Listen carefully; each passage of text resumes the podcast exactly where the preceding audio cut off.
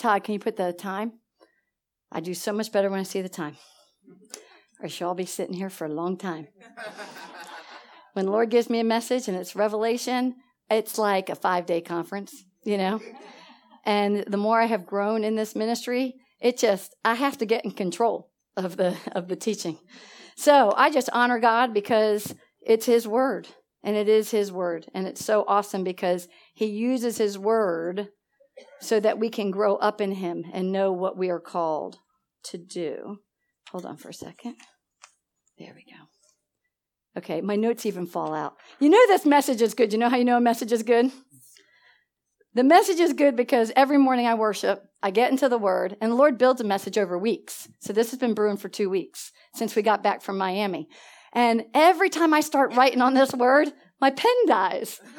yeah, I'm telling you. And today I was like recapping it real nice on paper. And then all of a sudden, my pen dies. I go to a next pen. My pen dies. I have no pens in my bag. I have no pens in my desk, right? I rush to this, um, uh, uh, um, an entertainment thing that we have because I know Rachel has little zippy things with pens. I found one pen and it says labor force. I was like, this pen's gonna work because it's got labor force behind it. I sit down, I get back into it. It writes a little bit and it does what? Dies. You know, in high school, I never ran out of ink. I didn't really write a lot of notes. I didn't pay attention as much, right? I'm thinking about this. This is so funny. How many of us have been in school and we never had a pen run out? And now we seek God and we are writing, writing, writing. Our pen keeps dying. I had to resort to lead. I had to get to some lead to get this message out. So you'll laugh. Some of my notes are in, some of my notes are in, uh, are in this. Yeah. Okay. So praise God. We are supposed to be entering into his rest. Is everybody in his rest? Okay, well, we're going to find out tonight if you're in his rest because part of the hold on. Okay. I don't I like to actually hold it. Okay, here we go. We are supposed to be entering into rest. This ministry has been teaching about the movement that happens in the body of Christ. And the first thing we learned is we have to do what? Die. We have to die all right. And then we talked about what? The burial season. And you know what? The Lord gave me a great revelation where He said, you know, when men press in for a season, then it's a time for women to press in for a season. And it's so funny. He was giving us even dates and times then that, you know, we have to press in during certain times. Well, now we have entered for July, August, and September to enter into his rest. Okay. So we have to understand, are we really in his rest? I want everybody to think about it. I think some people on Thursday got into his rest. I think some people have already gotten into his rest. But you know what's important? We're going to double check ourselves and make sure we understand the importance of the rest and why we're in that rest. Because when God wants to bring us his victory, before we can receive, we've got to be able to know how to rest. So please put up Hebrews 4 1.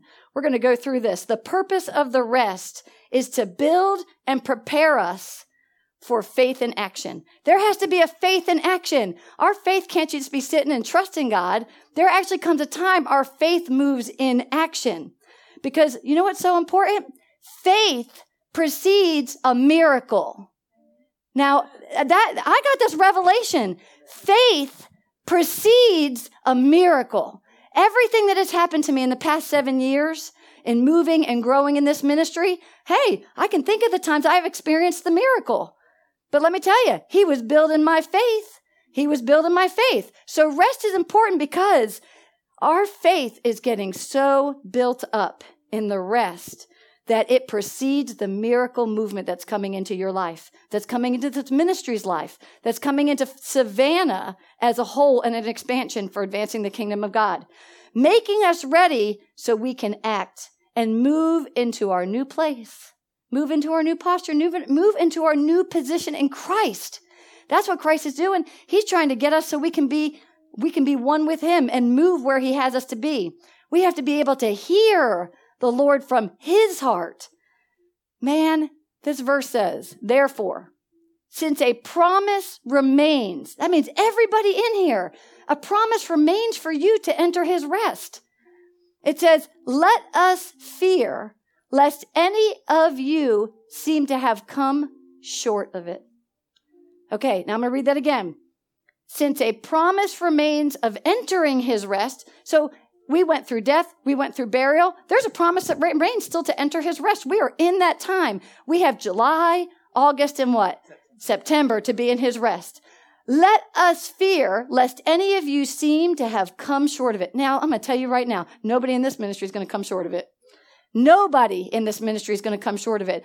But I love that word because how he reminds us, he wants us to know how, he's already saying, there's a possibility you can come short of it. How can you come short of it? Now, I love this vision. The function of the soul, working out our salvation. Constant movement is moving. When we get receive the word of God, we have to reason with God, not with ourselves. When we, it's time for us to make a choice, the adversary comes. There are people come in here, they hear the word of God, they get really excited, they go out the door, boom, and the enemy comes. And you don't seek him, you're not worshiping when you go home. You say, hey, that was a nice word, but you didn't choose him after you walked out the door. Something interrupted your flow of focusing on him. All right. But when you get past that, when you actually receive the word, meditate on that word, and you start experiencing your, your, your death and your burial, okay, you know you've entered in the rest because the tempter comes. So we've already dealt with the adversary. Now these little dots are the little tempters. Like we actually have a really cool animation of it where the tempter comes in this quadrant, in this quadrant of time, because the enemy wants to mess with your emotions. You can't rest if you're emotional. Okay? Come on. He wants to, he wants to touch on our fears. He wants to start pulling out fears, anger, lust, perversion, love of money, pride, sickness, demons, anything he is going to, he wants to get that escalated so you can get out of your what? Rest. Okay? Well, the temptation is good. Clap about temptation, right? We are getting excited about temptation. If anybody in here starting July 1st has already experienced temptation, you are on track. Yeah, put your arms up. Who's had some temptation and anger? Right on. Who's had some temptation and, and, and fear? Right on. Who's had pride? Say, hey, some people have got attacked sick. You know, but I'm going to tell you something. The most awesome thing about sickness and anything that attacks your body and it starts to flare up, that means God is right there in front of you because he is looking for you to have faith, believe, and trust in the word he already imparted in your ear. It's what do we do with it when we're in this? So I love this. I, I'm so excited. I get excited when temptation comes now because we're on the winning team. I mean, that's the awesome part. So when temptation comes to me, I got it. I really, I'm excited because I am watching it. We actually get to a point where we can discern the moves of God. We are going to not be a house that is going to perish for lack of knowledge. If we understand the word, whew, I'm going to tell you. So I get excited. Don't come crying to me if you have temptation. Because you know what I'm going to say? Yeah. when people tell me about the adversary, yes. When people tell me about the opposition, I'm excited. And you know what? I'm so glad people have gotten used to me. at this point, because once I realize that, you can't come to me and start whining about your circumstance because I'm going to start smiling because in that circumstance, he's testing you. Okay? So, as the Lord was revealing to me, temptation is to test your faith. Man, rest is a time to build your faith. So if he's building it, he's got to what? Test it. You will have to keep your eyes on Jesus. Because remember, our emotional fears, all the things that attack us, are just trying to not to get us look up. It gets us looking out. And when things get look out, we're going to talk about that. What happens when we start looking out?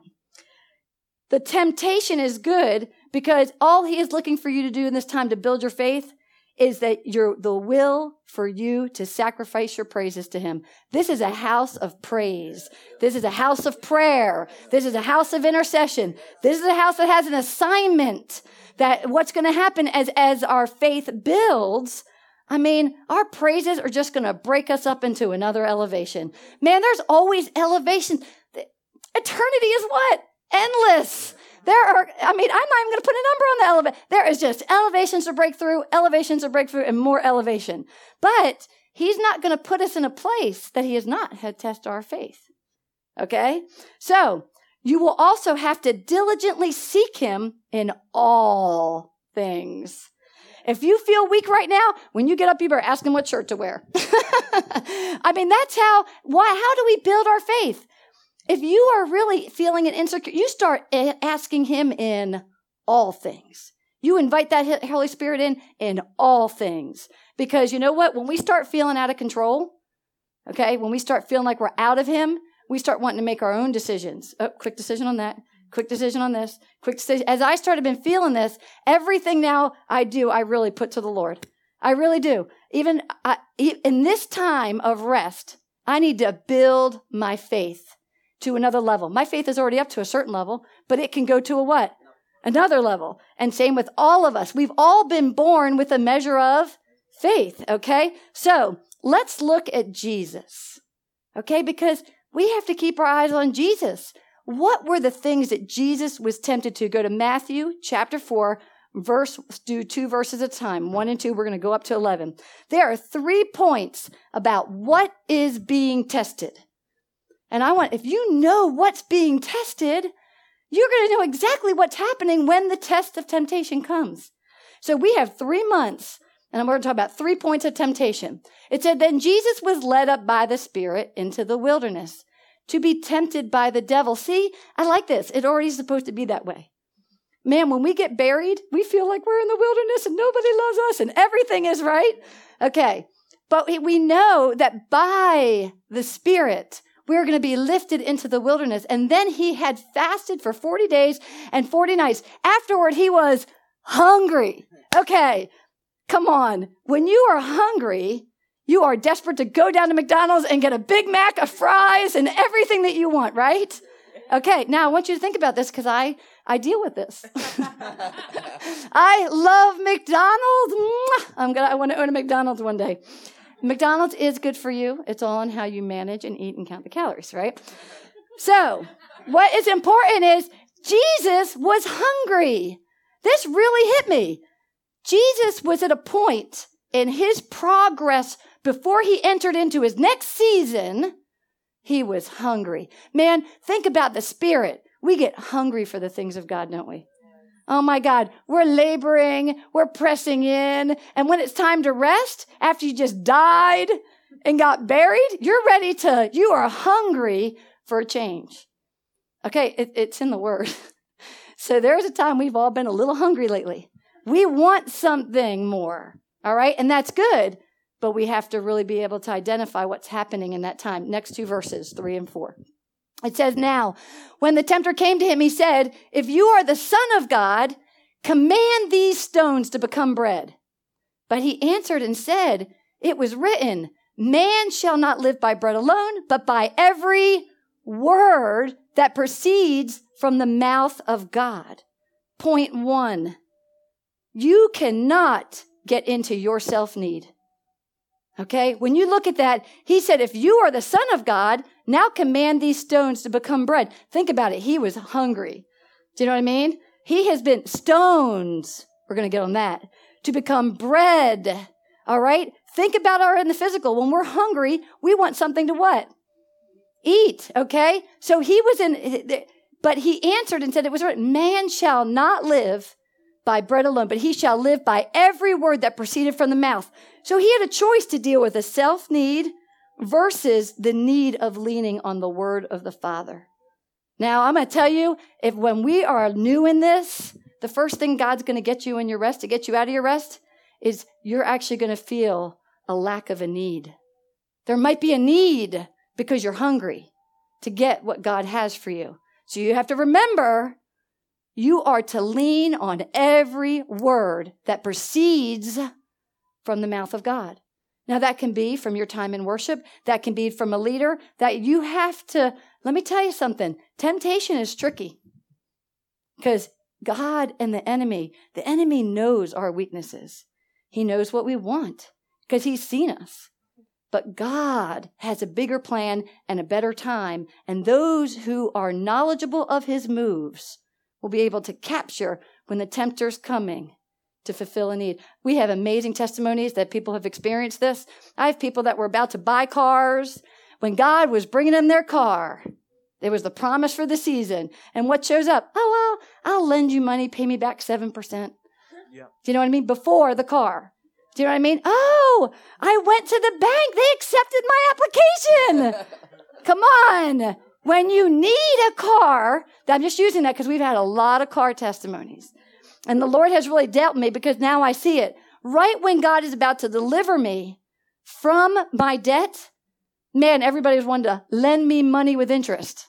Oh, I'll help you. I'll help you. No, every time somebody came to me and said that, I knew it was the what? The tempter. Because God had a plan and he wanted me to lean on every word and every instruction in my rest. In your rest, he gives you the strategy and the plan. See, we're in a rest to build faith so we can hear that word. Okay, is everybody on that? Very important.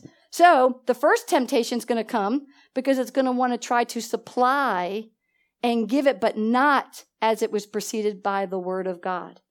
So everybody understands that? Okay, second, go to the next two verses. It says, then, okay, so I love it. Jesus passed that test. He stuck with the word of God, not the need to impress this guy on taking the stones and turning it to bread.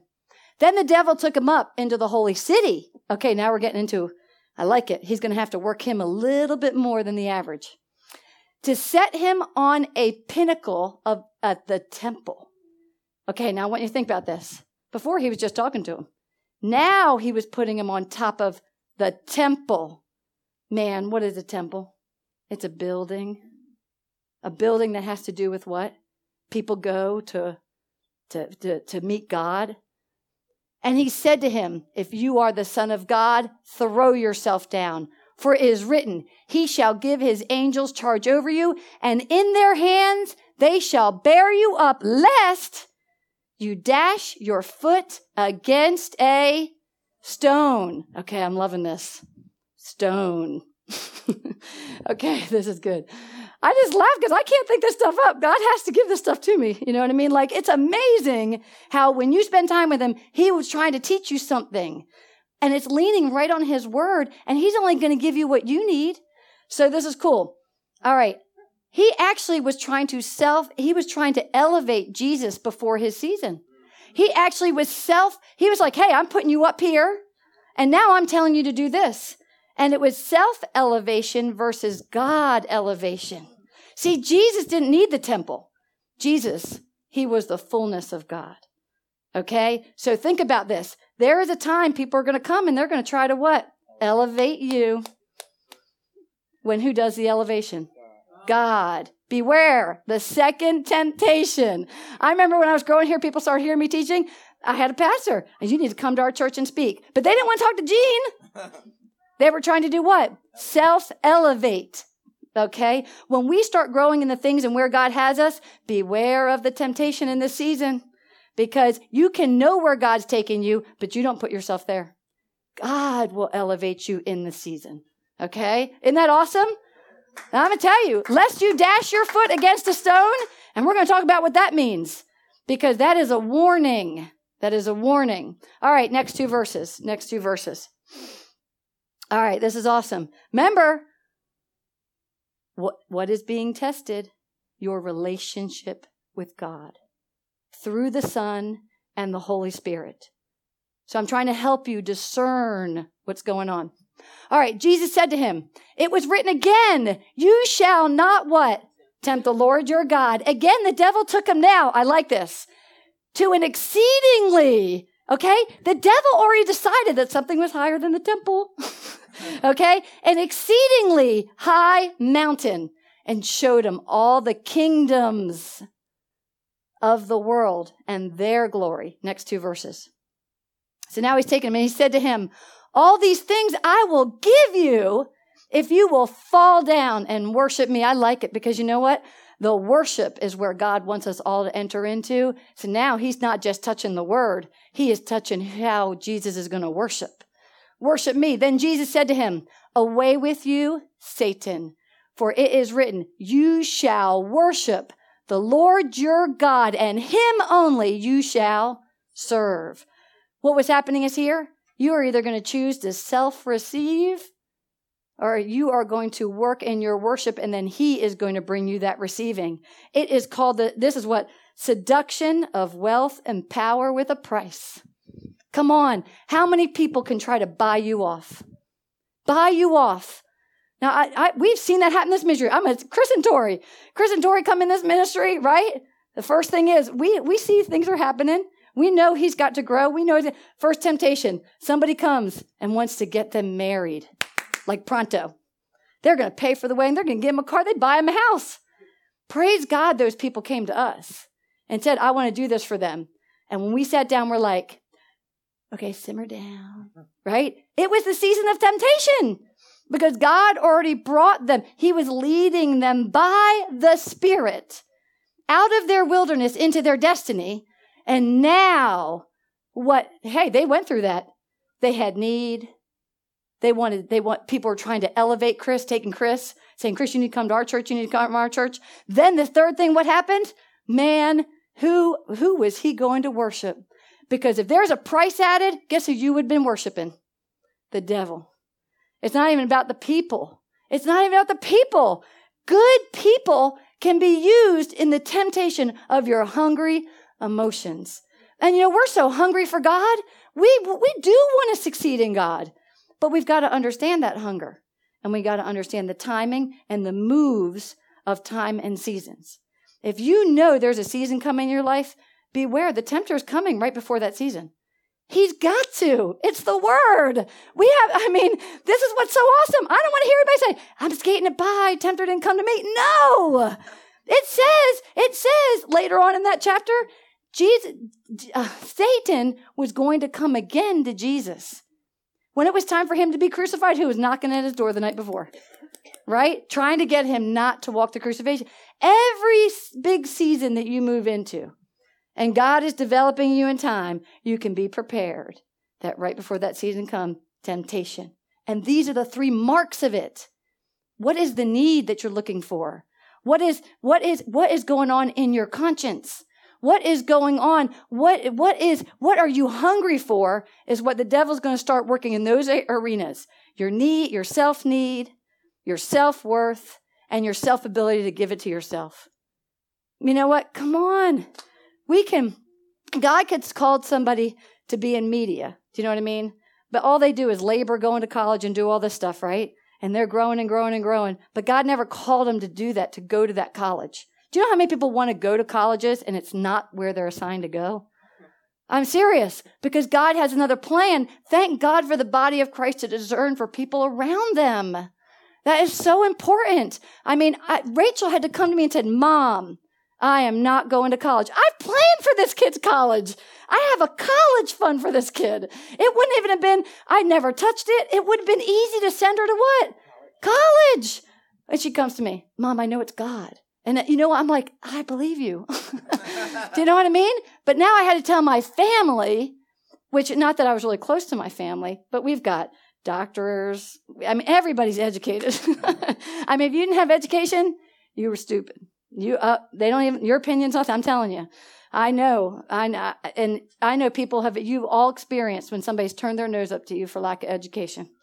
And you know what? Education's good when you're called. I'm not saying that's bad, but I'm saying it's awesome that Rachel was able to discern she wasn't to do it. So she had what? People to protect. But I'm going to tell you, the enemy came and even through a relative wrote a letter. Big, she was a big disappointment. Wrote the word big. Disappointment. It hurt me when I saw it, but I was watching Rachel. How was she going to handle it? And boy, she handled it awesome. She was like, Nope, I know that's God. So don't you know what? When we are confident and our faith is being built, there is no bringing it down. Do you know what I mean? I've had some seasons where I know God showed me what was going to happen, whether it looked good, where it didn't good, but I had to make sure to brace my understanding because I know He was going to still build my faith. So everybody has faith that has to be built. All right, are you excited? All right. So what king are you choosing? What king are you choosing? Who is influencing you? Are you self centered or are you going to be God centered? Are you going to let yourself give it to yourself or are you going to let God bring it to you?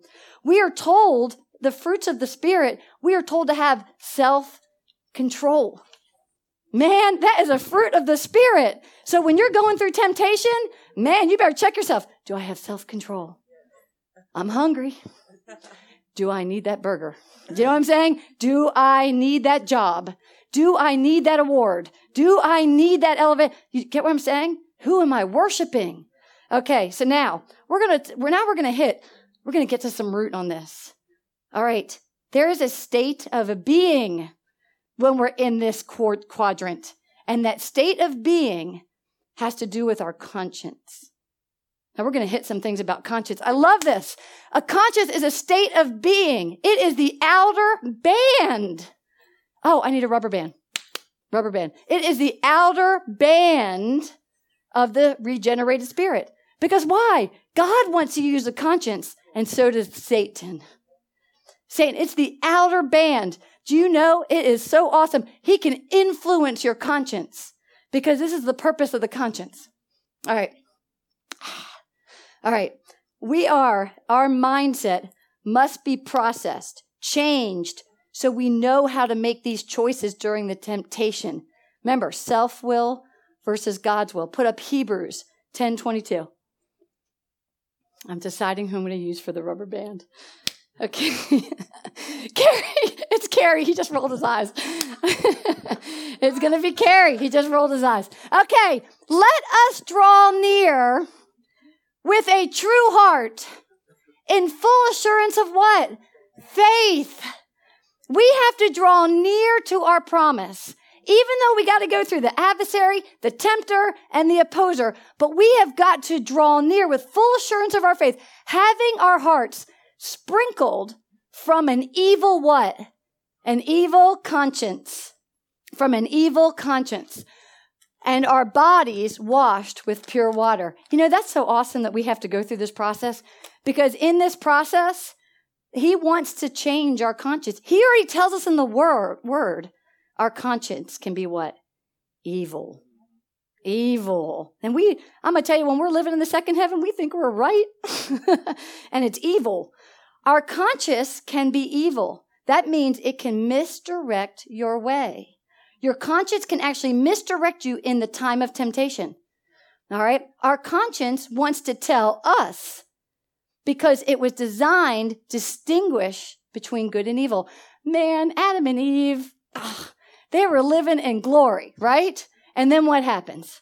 Okay. They fall short. They get tempted. Okay. And when they got tempted, the conscience had to choose to eat from the tree of what? Knowledge. The tree of knowledge, he said, now you're going to know everything God knows, good and evil. So I want you to think about this. This came from the fall of man. How we have this conscience that judges good and evil. Come on. Are you good or are you bad? Did I say this? Was that good or was that bad? I did this. Was that good or bad? How many of us feel presenting things to people? Is that good or bad? Come on. We're all, we're all like that. We want to be good but we have a conscience that actually starts, an evil conscience in our heart that actually starts telling us, oh, we're bad. We're bad. We're bad. Helping the tempter, helping the tempter get us what? Angry. Helping the tempter build fear. Man, Satan is in the evil conscience because he planted the seed. He planted that seed. So, who told, I love,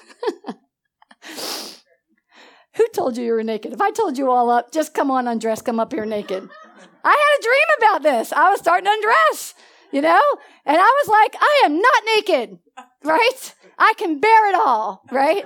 Okay, this is not old me. Would never have done that. But there is a time, Adam and Eve, their conscience, when they ate from the tree of knowledge, now they knew they were naked. So that's where the root really started. Okay? We want to be transparent. We want to be transparent with our relationship with God so we don't get sucked into the tempter. Man, we've got to be naked. I love it. You have to know what your mind is distinguishing. Okay? You actually label and decide what is good and evil, regardless of the word. It's almost when we're born, we're born into sin. And people start teaching you what's wrong and right, wrong and right, wrong and right. You know what I mean? Then you start living with a roommate in college and you're like, they don't do it right. no, this is what I learned at home. No, this is what I learned at home. Okay, you see in college all the time. I was a resident advisor. Trust me, the first week of school, they would come down to. I don't like my roommate. Why don't you like your roommate? I swear, I was already in mode to work with people's discrepancies. You know, even when I was a school teacher and kids would come up to my desk. Remember, it is hidden. There are hidden things, what you know, but do not want others to know. Our mind is in prison, in captivity of the judgment of good and evil. Because it started in the fall. God wants us to be the tree of life. He wants us to enter in and be the tree of life. This is a naked person who is prosperous, has a source of supply, hears answers from God, and has angels restraining his life. That is a transparent person. And from his belly, what? Rivers shall flow. And it will be from the source of God. It won't be from their self source. Okay? The tempter wants to stop you guys from being the tree of what? Life. Thinking too much about the tree of knowledge. What's good? What's evil? Okay. So, like a rubber band. like a rubber band. Okay. I, and these are small. I really actually need one size bigger if you have one size bigger. Satan uses our conscience as a con man to build his kingdom in your heart. He uses that evil part that we were born with in our conscience because of the fall of man so that he could actually build his kingdom, Satan's kingdom, in your mind. Here's how you know one, there is a force of judgment that you have upon yourself. Am I good? Am I bad? And you actually base it on your performance and then holding us to the tree of knowledge the plank where we have to choose good and evil. God didn't ask us. That means you know you're naked. But you, he wants you to examine yourself based on the word of God so he can build a tree of life. And that person does not know they're naked. Do you guys get this? You're seeing the difference. All right. So, oh, hold on. I have to go to a different page here. I wrote down, see, I need a bigger rubber band. It's going to have to go through. Yeah, yeah, these are good. Okay. What do you want me to repeat? Okay. All right. There is a force in your conscience that wants to judge yourself in the conception of knowledge of good and evil. We're already born in it. I see people suffer it every day. I see myself suffer it. I mean, come on. And you base it on the performance you were born into and everybody told you you would be. But now, I love this, holding us to that tree of knowledge instead of to the tree of life. When God, when Christ enters in your heart, it's all now started. You are moving out of that tree of good, identifying yourself as good or evil and moving into the gifts of the Spirit and moving and advancing in what God has called you to do here on this earth. I'm going to tell you, uh, you cannot judge another person whether they're good or evil. You are wrong if you're doing it. We are to look at what the Word of God is examining us so we can be the tree of life. All right, here's the other thing. Our conscience mind can overfunction. It restricts us, robbing us of the freedom of Christ. Now, let me tell you a story. We're going to get to the rubber bands. I got two two samples on this. When I when Rachel was little, I love that girl. She is my best testimony. I was I was a typical first mom. She is going to be perfect. The room is going to be everything's going to be perfect. This girl's never going to get hurt. Everything is awesome. Why? Because I bathe her every night. I do this. Blah blah blah blah. Right? I leave her in the room on the floor. I go to the kitchen. I come back, and there she is, cute in her little dress, and she has a little. I was so cute. Cotton balls were in the cotton container. I had everything so adorable, right? Well, I had this thing of little hair bands, little hair bands about this size, right? I walk in and here is Rachel. Her wrist, she just keeps putting them on her wrist. They're smaller than her wrist. So what did I see when I came into her room? Her hand! I was like, her hand was almost completely black. She was putting them on, hat sitting there, not even knowing something was getting cut off. The blood flow was getting cut off into her hand. Okay. And I was like devastated, feeling like a what? I'm a bad parent. I didn't monitor my child. I'm like this. I'm taking those off hers. I am rubbing her hand. I'm like, oh, let her hand. Be. It was black. I mean, no kidding. She's got beautiful hands. I'm telling you, God still protected her, but I loved how I already put myself in as a what? A bad parent. Do you know how many times a seed of a bad parent? And I, I thought I had it all pictured right, but it wasn't about that. My conscience already judged myself. Okay? My conscience, and it was already deciding whether if I was a good parent. Don't let people do that. When you, when love is in force, because faith comes through, faith is through what? Love. We got to be in the tree because we have to know that that faith works through love.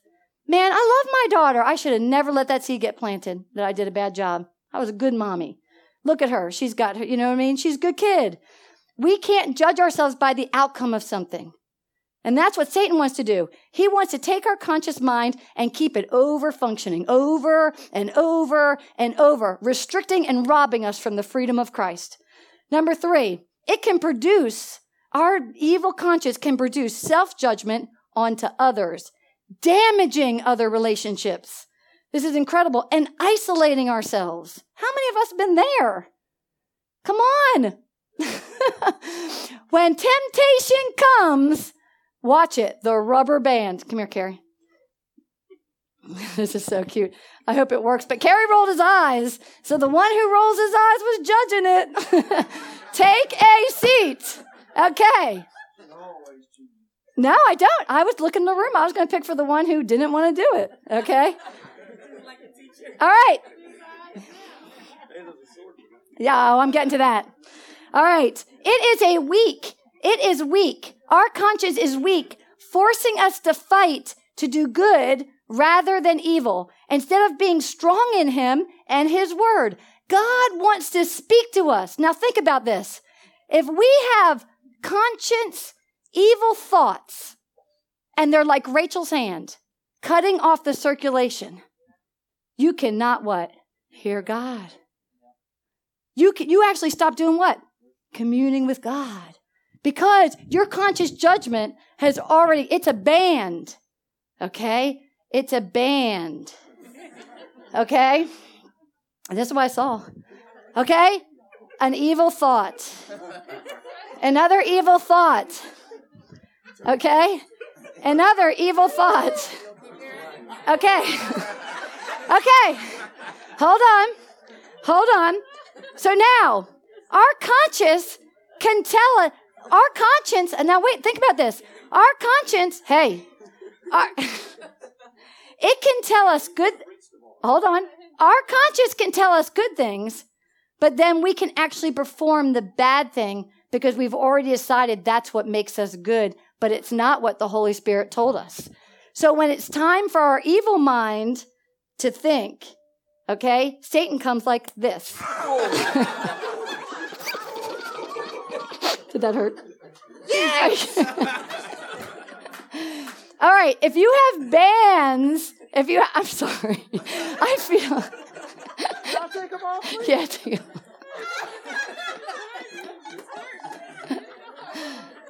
I'm sorry. See, evil conscience, evil conscience. Okay, Ready, let me hear. What? Do you feel the love? Not the other side. It hurts. Okay. Wait, it hurts right here. Okay. Mm. All right. All right. Carrie, thank you. Thank you. I really mean that. But do you see when your mind has these bands wrapped around it? What's it doing? It's restricting your ability to hear the Holy Spirit. It's restricting your ability to move in what God has for you. And what has God had for us? He has for us to be happy. He has for us to be prosperous. He doesn't want us to be angry, full of fear, and all these other things that attack us. He doesn't want us sick. The moment we get attacked with a sickness, what happens? gotta go to the hospital. Oh, gotta go do this. Gotta do this. Do that. I mean, come on. It hurts. Carrie, it hurts.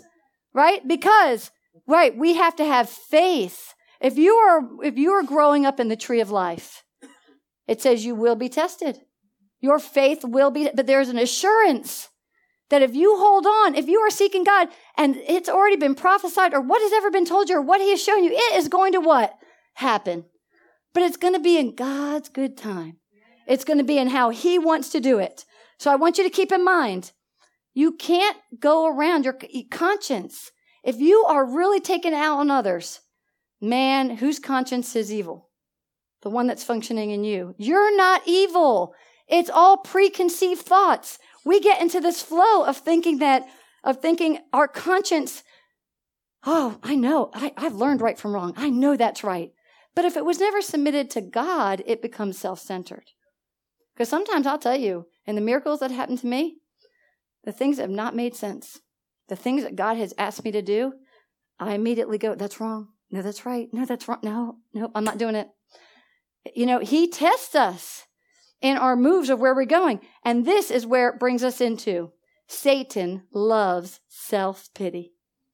He loves to keep us in self pity. Our conscience can deceive us right into self pity. Jesus came to teach us compassion. And we're going to talk about the two different. Who is influencing your conscience? We want to be able to discern whether the temptation is self or to discern whether if it's God. And that takes time in the word. That takes time with worship. That takes time in your relationship with God. Your conscience is not your guide. Have you ever heard that statement? The conscience is your guide. Let your conscience be your guide.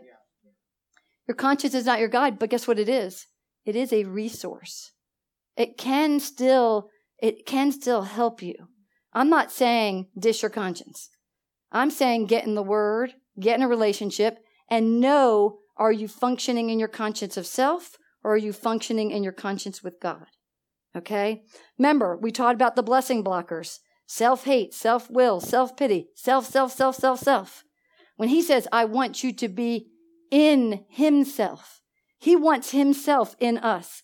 Satan's plan is goal, thinking of yourself as God with a heart of stone to stop. It says, lest you trip on a stone. Turn a stone into bread. Bread is life, but a stone stops. A stone is the enemy that is something that stops your ability and to actually be in a God centered focus. A stone puts you in a self centered movement and it blocks the advancement of the kingdom. All right, self pity. All right, now we're gonna. I got you some judgment. You know, you're gonna put out some things, and you're gonna tell you gonna tell yourself if you have self pity. Satan wants his prophets to protect the stone that lies in your heart of the conscience mind. Satan wants to touch that stone. He wants to keep those stones in your conscience. So you can't commune. He blocks you from communing, or able to even hear him. So here it is Satan, remember, he uses, he wants his prophets to protect the stone in your heart. It is his protection plan. It's Satan's protection plan. Unforgiveness, shame, rejection. Here are the signs. So remember, we don't want to think of ourselves as a God. We want to rely on God. Okay? We're learning and growing how to do what? Rely on God. So, the first sign of self pity is that you resist change. You resist change. Every time God's about to move you into something new, you actually can start what? Resisting the change. Self pity means you are being controlled by a problem, a trial, or, oh, I'm sorry. Um, resisting change means you are doing self absorption or abortion. Okay. If you are resistant to change, then you are doing self absorption. About me, it's about me, it's about me. I don't want the change because it doesn't fit for me. Blah, blah, blah, right? Okay? Or you're doing abortion. You are cutting yourself out completely. Come on, how many people have done that? What about me? What about me? What about me? And then it's like, all right, cut myself out. I'm going to abort this. I'm going to abort that. The spirit of abortion in Savannah is so strong people aborting their missions for God. Abort. If you have self pity, you are either focusing on your self absorption about me, about, and we all do that. I mean, it's okay. I mean, I'm not saying it's bad if you do it. Remember, I'm not working out of the, the will of knowledge. I mean, I'm not working out of the tree of knowledge here. I'm not trying to decide if you're, I do, cut it out. Don't look at if you resist change, that means you're good or you're bad. Okay? Be open to know that if you resist change, it's the tempter trying to get you to do two things be absorbed in yourself or to abort what God has for you. You guys get this? Okay. The second thing is you feed on sympathy of others. You feed on sympathy. Being controlled by someone else's problem, by someone else's trial, by someone else's complaining, and you're, you're, you're working in their kingdom and not yielding to what God has shown you to do. You actually start getting absorbed in someone else's world and life. I'm going to tell you, when I felt the ripping on Rachel's graduation day, I heard she, she has to do it now. I can't tell her what to do, so I said, I'm not going to tell you what to do. But then, you know, sometimes when she asks me for my blessing, she opens me back in to let her have an opinion, right? So, but it is kind of cute. But there comes a time where when she comes to me, or a person comes to you and they want you to get on their bandwagon of what their problem, what their trial, we should be turning them into a God center focused. Not jumping on, oh, let me see how I can do this for you. Let me see how I can do that for you. Let me see how I can. Come on, how many people of us got absorbed in other people's lives? Thinking we got to take care of them. When we, Jesus is there, to, He is a lover of our soul. If you got a problem, you got a soul issue. Okay, there's something in your conscience. God's trying to move you out of the tree of knowledge and put you in the tree of life. Okay? So do not feed on others people's problems, trials, others. Let me tell you, when I've learned to pastor in this ministry, sometimes they come on me. I start thinking about their problem more than what's going, what I got to do. I feel it jump on me. And then I was like, wipe that out, right? You can actually feel those things. The tempter comes to get you off what? track. Trust me, all your friends and everybody's going to have a problem right now. While you're going through these next two, who's going to have a problem? What's going to be wrong? Who is complaining? All you to keep doing is turn them back to Jesus. Turn them back to relying on. I was laying in my bed after this trip.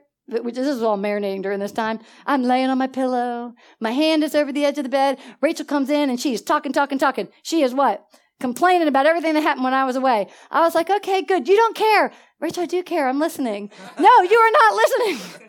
do you know what I mean? She kept she kept pressing. She kept pressing onto me because she I wasn't responding. I would tell her, "Well, what did God tell you?" Oh. When you get with somebody and you say, "Well, what is God telling you?" Right? Okay. So, signs of self-pity. You know God is bringing a temptation to you to get you off track and to be in someone else's life. Weta, I know you get this. All right? Do you know the signs? Change of resistance, feeding onto sympathy, lack of initiative is the third one. You can't move forward because you are stuck in your own problem. You are stuck in your own anger. You are defeated in your own complaining. You are stuck in your own perversion, love of money, pride. So you are stuck in a sickness. You can't break that cycle of sickness. Why? Because you're stuck. It's a lack of initiative of what? We, our intuition, we are supposed to what? Commune with God. Seek God for the answers. When we are too busy thinking about the what? The force. The cycle. What I call it? I called it, um, what do you call it? What I call it? An over functioning cycle that keeps happening. All right, here's the fourth one. The fourth one is, all right, this is a toughie because we've all been here. are you jealous? Okay? Jealousy. When self pity hits to get you in your emotions, somebody comes in your life and you're jealous. You want what the other one has. You want what they talk about. You, and then all the time, you're getting angry about what they have when really it's probably connected to what God is sending you. Oh, I mean, it is so real. Self pity gets jealous because they're not looking up, they're looking out. All right? So there's a jealousy that actually hits where they actually think they want what the other has. Didn't you remember the song that we just sang? God has something that special shines on you. God has a great love for you. God has a great plan for you. Okay? Everybody in here is special. Everybody in here has a special plan. Do not look at other people because what you have is better than what that other person has. What I have is better than what, because why? It's self-tailored design just for me. Okay? And that's what we have to remember. All these signs come from self-centered, focus moaning, wanting in your hunger. We want in our hunger because we all want to gain something. You've got to know where that motive is. We want in our hunger for our own gain, which keeps us out of the rest of the soul. He came to give us peace in the soul. When you have grown spiritually, you can't do it all in one year.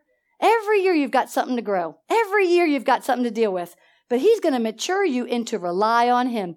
The more we stop relying on him, what's he going to do? Bring more circumstances where you will cry unto him. You will cry unto him to know what the plan is. All right, is this good? You know what? I don't even want to get into the subconscious mind because that's just a whole deep other conversation.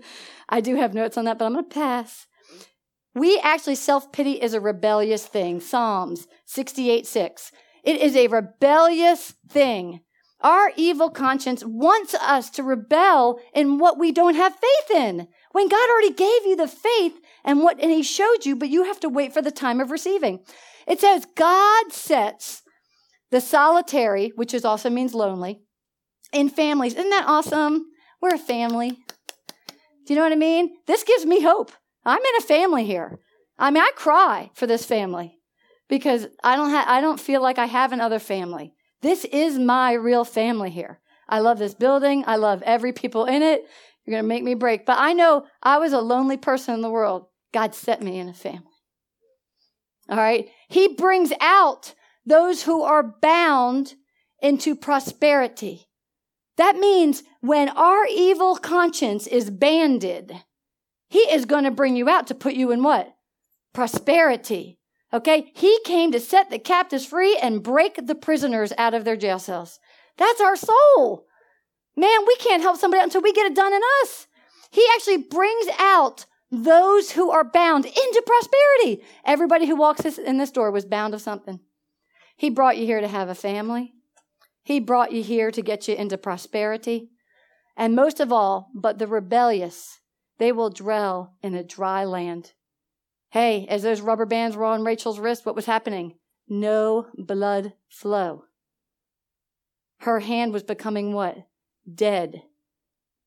It was becoming, we actually, if we stay in the way we are, okay, and we fall into the temptation, you are going to suffer a dry land when God has you in a prosperous land. So do not have self pity. We break that off in the name of Jesus because self pity is going to hold back our season. And that's what he's trying to hit us in the temptation. Come on. Self need, self elevation, self receiving. We're in a world that can do it so easily. We can do it so easily. Hebrews. I love it. What is the, I, now my Bible said, the rebellious lives in a sun scorned land. What is a sun scorned land? anger, lust, sickness, demons, perversion, love of money. Man, when we get into ourselves, we start to what? Dry up. We start to dry up because we left our true source. We decided that the conscience, our evil conscience, was going to be our source when it was never our source. The Holy Spirit in us, dwelling in us in relationship with God, that is our source. Man, we got to be okay being what? Naked. Okay? Who told you you were naked? Temptation tries to tell you that you're naked. You don't have anything. you're not going to get elevated. You're never going to receive. All right, now we're going to move into Hebrews 8:12. I love Hebrews 8:12 because now we're going to shift. Now I told you how the enemy is going to work. Now I'm going to tell you what you got to do with Jesus. Jesus is here to bring you victory. Everybody great with this? Okay. Hebrews 8:12 says, for I will be merciful to their righteousness. Unrighteous. Sorry. I will be merciful to their unrighteousness and their sins and their lawless deeds. I will remember what? No more. Man, when you get into who you are relying on, you are going to tap into that Holy Spirit and you're going to ask. If you ask, He will what? Answer. You have to get into a place where you're like, I'm not going to rely on what my self conscience is telling me. I'm going to go right to the source. The source is the Holy Spirit. And the Holy Spirit is going to bring you into a place to give you an answer so you don't, hey, am I being tempted by self or am I being God centered? Boy, you'll hear that yes and no really quick. Come on. The Holy Spirit there is to convict. It's a source to let us know when we're getting off path. Everybody's been in here where they've gotten on path, got off path, and the whole time they know it. But they want what they want. And then he reels us back in. Jesus, uh, okay. So that, I just want you to know this is for all of us. This is for all of it. He has mercy and loving kindness for all of us. He has justice for all of us. So do not get welled up in self pity thinking you're being picked on. He's just trying to mature you. Mature your conscience into be a conscience that is a discerning conscience for Him. And how does He do that? Oh, put up. Jesus came to move us out of the captivity of self pity and into compassion. How do we start doing that? Philippians 4 8 9. Philippians 4 8 9. What time did we start, Todd? Okay, good, good, good. Okay. Finally, brethren, whatever things are true, this is what? Don't think on self, think on this. We're not going to, we're going to get out of self pity with this verse. If you think you have self pity, you better write this verse down, carry it in your pocket close to your heart. Finally, brethren, whatever things are true, whatever things are noble, whatever things are what? Just, whatever things are pure, whatever things are lovely, whatever things are of good what? Report. If there is any virtue, and if there is anything praiseworthy, meditate on those things. The things which you learned and received and heard and saw in me. These do, and the God of peace will what? Be with you. For us to even step into the realm of compassion, you got to have this mindset. You, we cannot step in the realms of compassion because if we do, we are really set, set, we are settling into the word pity. We can feel sorry for people and we can think we're having mercy, but we're actually we're actually being used by Satan. Okay? This is the way you have to think. This is the way we are to encourage. We are to meditate on these. And there is a period of time in our development when we're in the rest. He's already taught us. He's already taught us the word. He's already taught us where to be. He already shows you these things. We have to be in the rest to test our faith that we are going to receive what we heard and what we saw.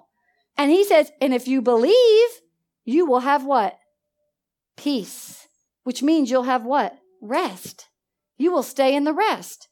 All right, so now let's learn about Jesus' victory. Now, this is his way. Remember, pity means to have concern for another's suffering. That's a good heart, but that doesn't mean maturity in Christ. Compassion means, you ready here? This is deep. Because a pity can focus on someone's sickness and keep feeding into that sickness the whole time. Compassion doesn't do that. It says compassion is to have a strong bowels and love for people who miss the faith and trust in God. Man, can you, when you meet somebody who doesn't have God and has lost, and God puts you in your face, do you ever feel that like, oh, they don't have Him? Compassion, Jesus shows us in Matthew 9, 35, and 38 what true compassion is. It has strong bowels, like in your gut, that you have love for people who miss the faith and trust in God, who miss his love, who miss the way, who miss the plan, who miss the promises. Jesus had a deep compassion for people. Why? Jesus went about the cities and the villages, teaching in their synagogues, preaching the gospel of the kingdom, healing every sickness and every disease among the people. But when he saw the multitudes, he was moved with what? Compassion for them. Because, now here we go. This is why we have compassion. Because they were weary, they were scattered, they were like sheep having no shepherd. Then he said to his disciples, The harvest is truly plentiful but the laborers are few. Therefore, pray the Lord of the harvest to send out the laborers into his harvest. Go back to the screen before. When we have compassion for people in the body of Christ and people, you know, lost people or anybody that we come into, we have to have compassion because they don't even know they belong to a family. Oh, come on. They're like sheep having no shepherd. That is compassion. He says he never misses one.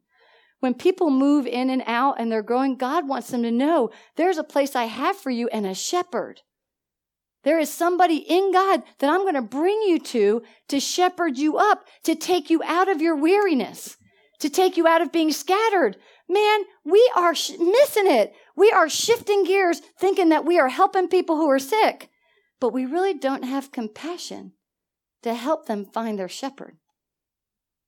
It's the truth. That is, man, when I was reading that verse, it was like, oh, I'm, I felt it in the bowels of my stomach. And then I just start crying. I start crying for people. I started seeing dead people, darkness after I got this revelation the other day. People in Savannah that have holes through them, that they have no light, and their bodies are being worn down. And he said, and people don't pray for them. He says, therefore, we are to what? Pray to the Lord of the harvest to send out the laborers into his harvest. Go back. I think it's awesome because everybody in here has been weary. Everybody has been scattered, even when they're in the house. And see, the tempter wants to touch on your weariness. He wants to touch on your scattered thoughts. He wants to put that band onto your conscience to keep you in the wrong cycle of thinking. And he wants you to actually think you have no shepherd when we're looking at shepherd here in this ministry. We are looking, we have good apostolic covering. We have picked up another level of apostolic covering. We are safe because our apostolic coverings know who the true apostle is Jesus. Jesus came to set our eye for the weary, the scattered. Do they have a shepherd? Are they relying on the shepherd? Jesus, we're not here to control you. We're here to get you to grow up and do what? Press into the for you know you have to ask invite in the Holy Spirit. Then you have to what? Ask Jesus to change your what? Soul, because he's the lover of it. And then God is going to bring you his presence. He is going to he's you are going to go out with his presence. And he's going to show you what to do because you've known how to receive a family. Isn't this awesome? All right. Um, I have a note here to go to another page which means I had other notes written on this. It says, Therefore, pray the Lord of the harvest to send out laborers into the harvest. Are you a laborer? Are you a laborer? Or is your heart of stone with a sword stuck in it? Oh my gosh, this is so powerful. Okay. Now I know. This is amazing. Okay. I'm good. I got it. Okay. How many how many people know the story, the sword in the stone? I I had this vision of the sword in a stone. Now think about this. A stone is what you don't want. Okay? A laborer is to be sent. They will not worry about their need. They will not worry about their self elevation. They won't even worry about the rewards that they will receive. They know that they're sent so that they can get the laborers into his harvest. Next screen. It's all in the same one? There, oh, therefore pray to the Lord of the harvest to send out laborers into his harvest. Is one who works are by faith, and they have a labor of love for him for his people. Their wages are the souls from the fruit of love. Some of you have a sword in the stone. Lest you what? Lest you fall and trip on the what? Stone. Faith in Christ brings the compassion. Faith brings his compassion. Repentance brings God's compassion. Compassion releases debt. Matthew 18, 27. And I'm going to get to the sword because I, I got a head on that, but it's good. Matthew 18, 27. It says, Then the master of the servant was moved with what? Compassion. Compassion did what? Released him and forgave him of the debt.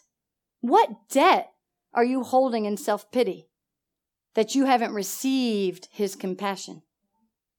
That you can even know that you can be released of that debt. Compassion is a deep cry, Matthew 20, 29 through 34. Compassion is a deep cry. He wants to hear our cry. Now, as they went out of Jericho, a great multitude followed him. And behold, two blind men sitting by the road. And when they heard that Jesus was passing by, they cried out, saying, Have what? Mercy on us, O Lord, son of David. Then the multitude warned them, and they should be quiet.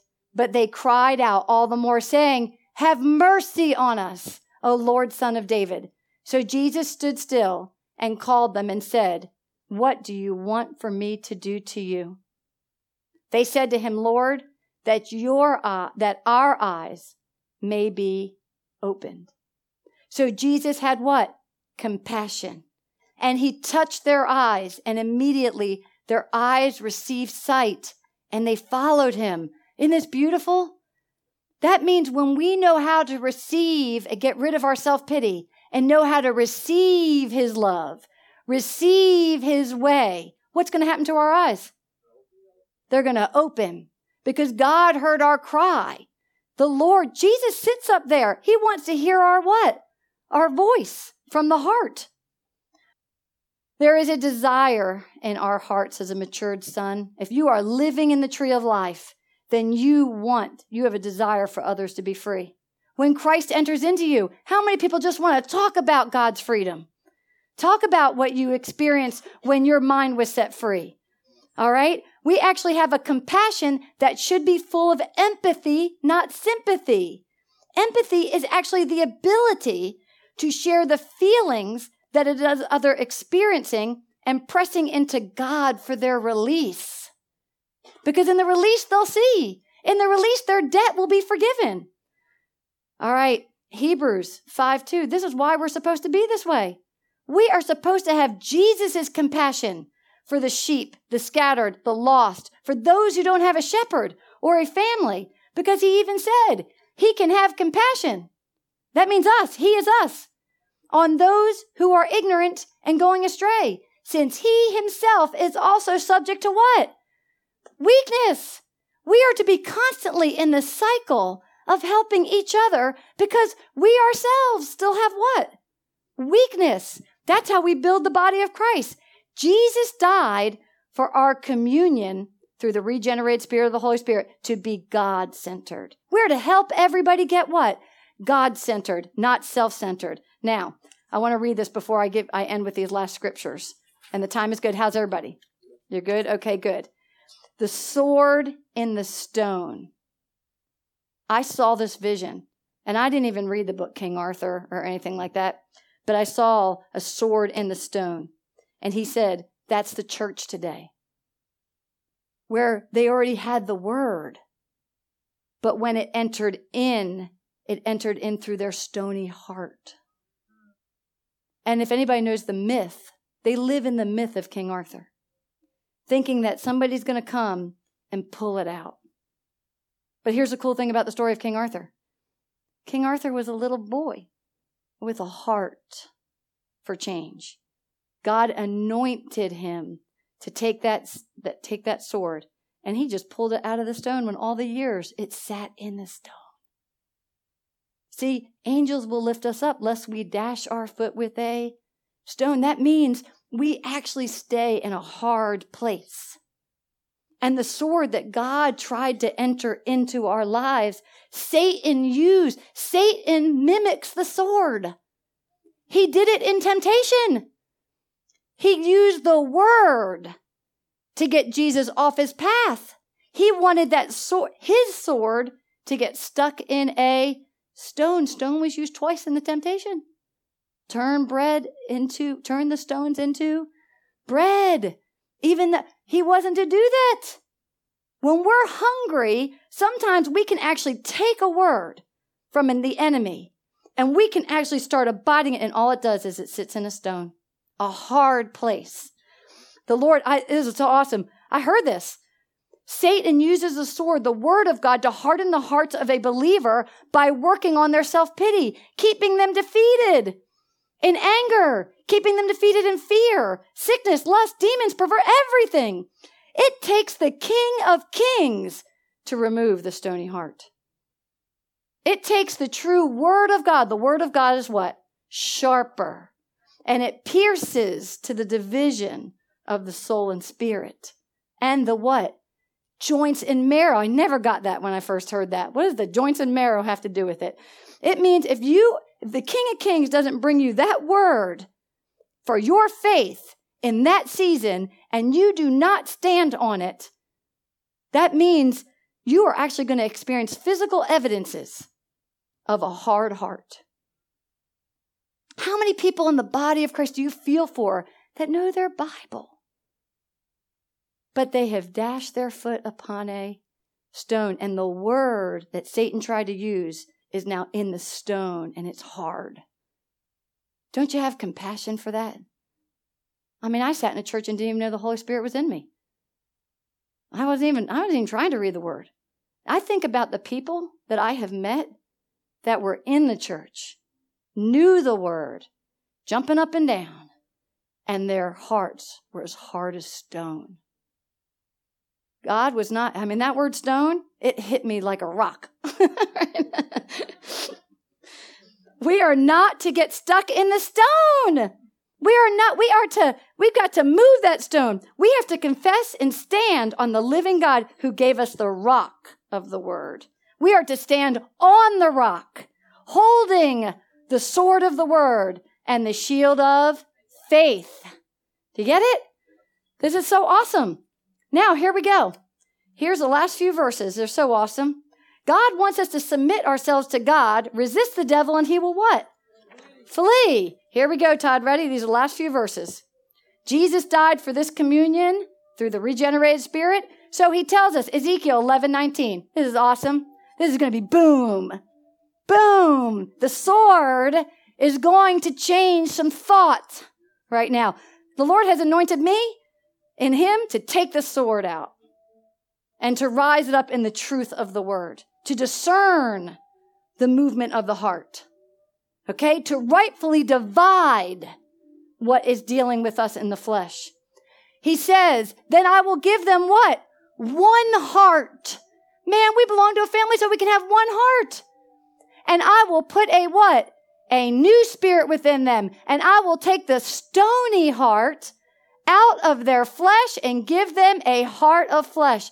He means compassion. Compassion. A bellowing compassion for those that don't have him. Go to Psalms 51:10. He reminds us again. Psalms 51:10 that we have to create in me. This is David calling out. We're David. We are worshipers. Create in me a clean heart, O God, and renew a steadfast spirit in me. That is not a spirit that has the sword of Satan in their stony heart. That's a person who holds the word, holds the shield of faith, and knows that he has exchanged that heart out. Temptation wants to keep the what? The heart hard, like stone.